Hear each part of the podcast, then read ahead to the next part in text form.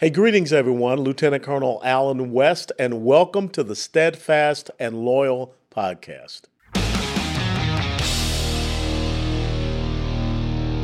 You gotta light them up before they burn it down.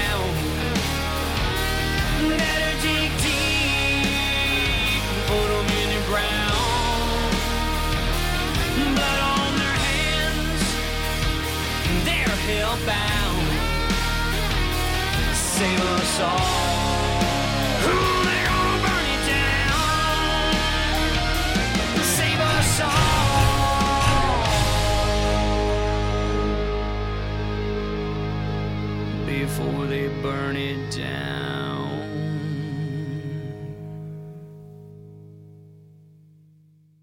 This episode of the Steadfast and Loyal podcast is brought to you by our good friends at the United States Concealed Carry Association. Click Learn More below right now to activate your United States Concealed Carry Association membership. The United States Concealed Carry Association helps responsibly armed Americans like you prepare for the before, during, and after of a self defense incident.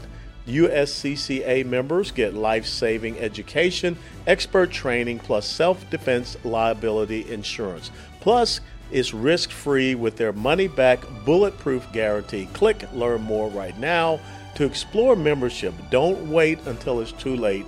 Click Learn More now. And as always, the United States Concealed Carry Association is not an insurance company. A policy has been issued to the USCCA by Universal Fire and Casualty Insurance Company. That policy provides the association and its members with self defense liability insurance subject to its terms, conditions, limitations, and exclusions. The person that I'm about to talk to is near and dear to my heart. It was 20 years ago when I came back from Iraq. The very first interview I had was with this gentleman who really championed my case as a battalion commander who took an action to protect his men in combat, and that is Mr. Bill O'Reilly. Bill O'Reilly was born in Manhattan and raised on Long Island. He started his on air career in Scranton, Pennsylvania, and then moved on to local reporting and anchoring stints in other cities, including Dallas, Boston, and New York. He took on network reporting responsibilities with CBS and ABC News and then was named host of the first version of the nationally syndicated Inside Edition. He arrived at Fox News in 1996. Along the way, he's won many journalism awards, including two enemy, enemies, Emmys. During its 11 years on the air, the O'Reilly Factor developed a unique brand of news analysis and investigative reporting, and the No Spin Zone is sought out and appreciated by millions online at BillO'Reilly.com and on more than 400 stations. The show is one of the most successful radio franchises in the nation. And also, I'd just like to let everyone know about his uh, most recent book from just last year, Killing the Killers and this is the secret war against terrorists. Bill O'Reilly, sir, thank you so very much for joining me here at the Steadfast and Loyal podcast. Good to see you, Allen. I'm glad you're doing well. Yes, sir. Couldn't be any better. Okay, the elephant in the room, without a doubt, is what's happening at, at Fox News because you know, my wife is a market analyst, uh, analyst and she is a wealth management advisor. And we saw close to a $1 billion market uh, value loss at Fox News yesterday because of this news about Tucker Carlson leaving. What's your assessment? What's your analysis? Can Fox News overcome this decision that was made? Well, Fox News is not what it was when I left six years ago. Ironically, it's almost to the uh, week where Tucker Carlson left, and six years prior, I, I had left. Mm-hmm. Um, the corporation is uh, successful, but its stock price is, doesn't really reflect that. Um, I don't know why. Uh, your wife would probably be better um, to analyze that than me. But certainly, if you take a piece off the board, uh, like an O'Reilly or a Tucker Carlson, um, you're going to decline. So for almost three years after I left, Tucker Carlson's ratings were a million, a million two below what I delivered on the factor. Then he decided to go a different way in his commentary to become a little bit more um, poised to the right. And then he recovered uh, some of those uh, some of those viewers uh, and wound up the second highest rated show on Fox News next to the five. So he was very successful, and he was uh, the most flamboyant and outspoken of all the Fox commentators, got the most attention off camera. So they don't have anybody to replace him over there at 8 o'clock, and 8 o'clock is the key spot for prime time. So I, I expect that they will lose some audience. They'll recover a little bit, Allen, in the campaign of 224, the presidential campaign. Yeah. But the trend for all television news, networks and cable, is down and has been for a year or so. What do you attribute that to? Because, I mean, we see CNN struggling. I mean, I don't know who really watches MSNBC. What do you see, you know, with the, the lack of paying attention to cable news? And of course, we now see others, you know, Newsmax, OAN, uh, Real America's Voice, other conservative media outlets stepping up to try to fill a gap. Well, the talent that Tucker Carlson has is that nobody really knew what he was going to say that night. Mm-hmm. And I had the same thing. You would tune into the factor and, well, what is O'Reilly going to think? We don't know um, because uh, he doesn't do the ideological thing. Uh, Carlson was more of a provocateur, and he would find uh, news stories that were unsettling to conservatives and then go in and analyze them in a unique way. So people wanted to hear what he had to say, and that's what made him successful. The rest of television news, and there are a few exceptions, but it's fairly predictable, Allen. Yeah. And now the industry is uh, in cable 25 years old. Uh, I was there when it began. And when you tune in MSNBC, you know what they're going to do. You know, you can you can almost say what their commentators are going to say. CNN has totally collapsed because of the hate Trump stuff that they tried to foist upon the nation, and Fox is on the way down because they're not looking out for their audience as much as they used to. They want to play it cautious, and you got to be daring if you want to really hit it big. And daring is not what's going on in television news. Well, I tell you what, you just hit on two points that were really your theme. Number one, it was the no spin zone. There was no joking around. And I knew when I came on with you, Bill O'Reilly, that you would cut me off at the kneecaps if I was mealy mouthing around. You wanted to hear the truth, you wanted to hear facts. And the other thing was that you were looking out for the people you were looking out for the American culture, the American society, and you just wanted to present that truth. And I think that's what's lacking a lot that sincerity in, in journalism that you brought to the table. And with that being said, we just had President Joe Biden make his announcement today, a, a three-minute video, which uh, I don't know if he was awake when the video was uh, was running, but you have had some incredible interviews with, I, will never forget your Barack Obama interview during the Super Bowl. How do we get to this point where leftism, these, these policies, have taken such a, a, a root, a foothold in the United States of America, and they are failing policies? People aren't looking out for the American people right now, they're suffering.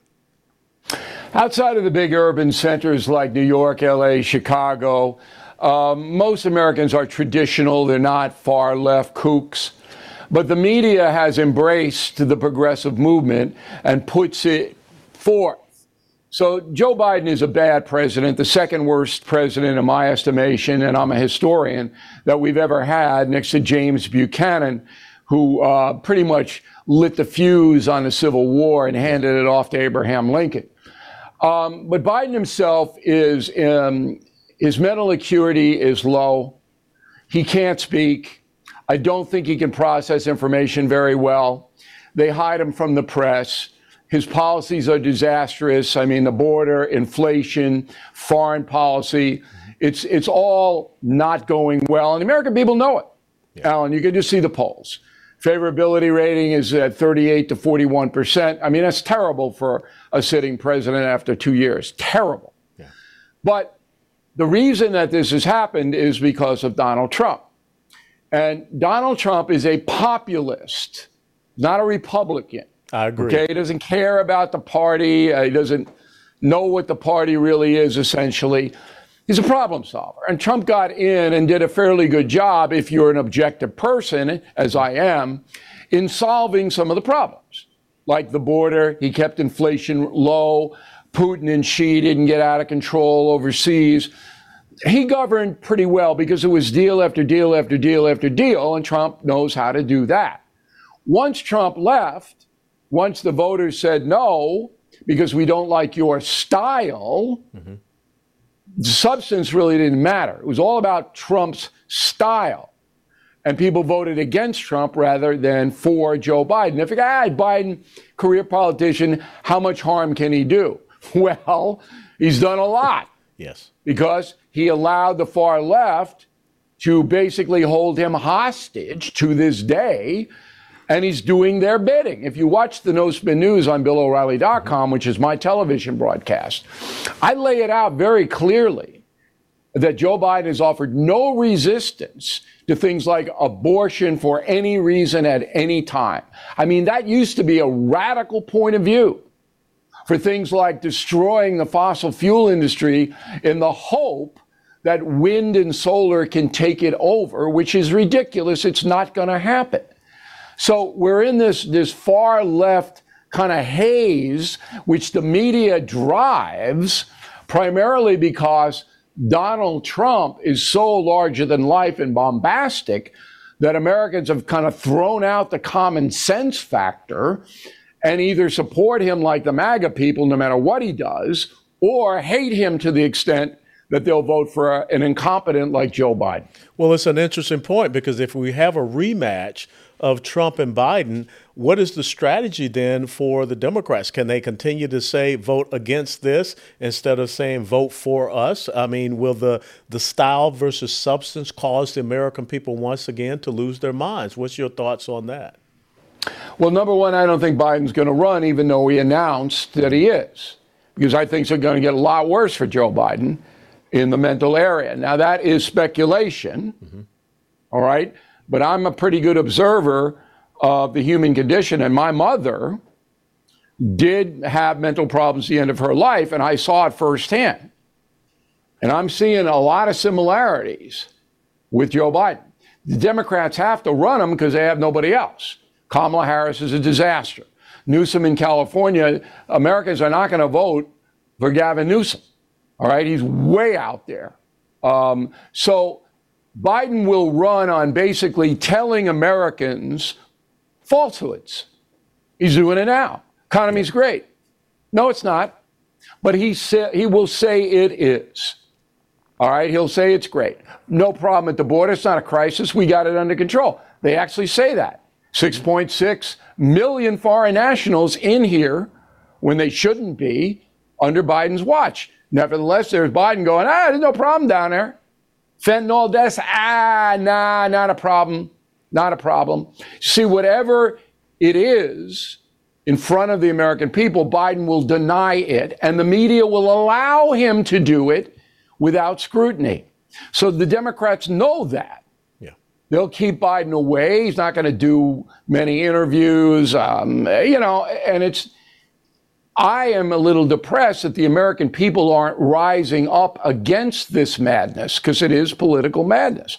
I understand why you might not like Donald Trump. I got it. Yeah. And I know him for more than 30 years. I wrote, I think, the best book on him, The United States of Trump. And in our conversations, I say, run on your record, stop the feuding. You know, this back and forth with DeSantis doesn't do you any good. You're way ahead in the polls. Why are you gonna? Why are you doing that? All right. If you could put DeSantis on the number two ticket, you'd win. You'd be back in the Oval Office. But now they're you know fighting. It's crazy. So anyway, politics is really uh, hurtling out of control, Allen. I, I don't know where it's going to end. If you could get into the a room locked in with you know former President Trump, if you could get inside his head what are the two golden nuggets you would say to him right now? Well, I don't have to lock him in a room. I had dinner with him three weeks ago at Mar-a-Lago for two hours. There you uh, go. Just me and him, just us. And I'm not going to tell you what I said. It was a private conversation. Yeah, yeah. And I'm not an intrusive guy. I don't, I don't go storming in there going, you ought to do this, you ought to do that. That's not what I do. I mean, I have interviewed seven presidents. Yes. And, you know, you have to respect the office. And so if he asks me a question, I answer it honestly. And my hypothesis to him is run on your record. Do what Winston Churchill did. The British people threw Churchill out of office two months after Hitler was uh, committed suicide. Mm-hmm. Churchill was gone, but Churchill hung tough, and he got reelected PM over there, Prime Minister. I said, study him, study what he did, keep it in the policy range. But I don't think Donald Trump wants to do that. It's too boring. He wants to, he likes the action every day. All right. That's well, it's interesting. it's interesting as I close. You bring up uh, Sir Winston Churchill because he once said that you can trust the American people to eventually do what is right after they've tried everything else. And hopefully, the American people have put their hand on the hot stove of socialism and progressivism, and they realize that they got burned. Mr. O'Reilly, how can people follow you? How can people make sure they're tuning in to your your program every day? Well, we're all over the place. Uh, our nexus is BillO'Reilly.com. Um, last night we got 700 new premium members because of the Tucker Carlson thing. Um, and basically, what that is is a independent news service, Allen, mm-hmm. where you you buy a membership. We keep the price very low, and we give you a free book, and we give you perks all year. But you'll get the straight story from me, as you know. No spin news, no spin zone. So that's number one. Uh, I'll have a new book out in September, Killing the Witches, the Horror of Salem, Massachusetts. Goes into uh, religion in America and all of that, our founders. Um, we have 12 killing books on the market now, 19 million copies in print the most successful nonfiction book series of all time. People can go to Amazon or Barnes & Noble and BillO'Reilly.com, pick up some of those books. If you need some summer reading, there you go. Yeah. So we are uh, rolling here. We have been doing very well uh, independently.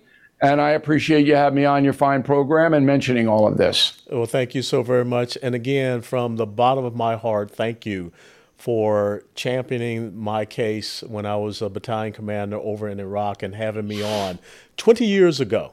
Uh, back in 2003. Yeah. So, Bill yeah. O'Reilly, thank you. Godspeed and God bless you. Okay, Allen. Thanks for having me in. Yes, sir. Thank you so very much, ladies and gentlemen, for tuning in to the Steadfast and Loyal podcast. Special thanks go out to Mr. Bill O'Reilly for taking time out of an incredibly busy schedule to be with us. And as always, if you like this podcast, please click that like button and share it with others. And until next time, steadfast and loyal. Before they burn it down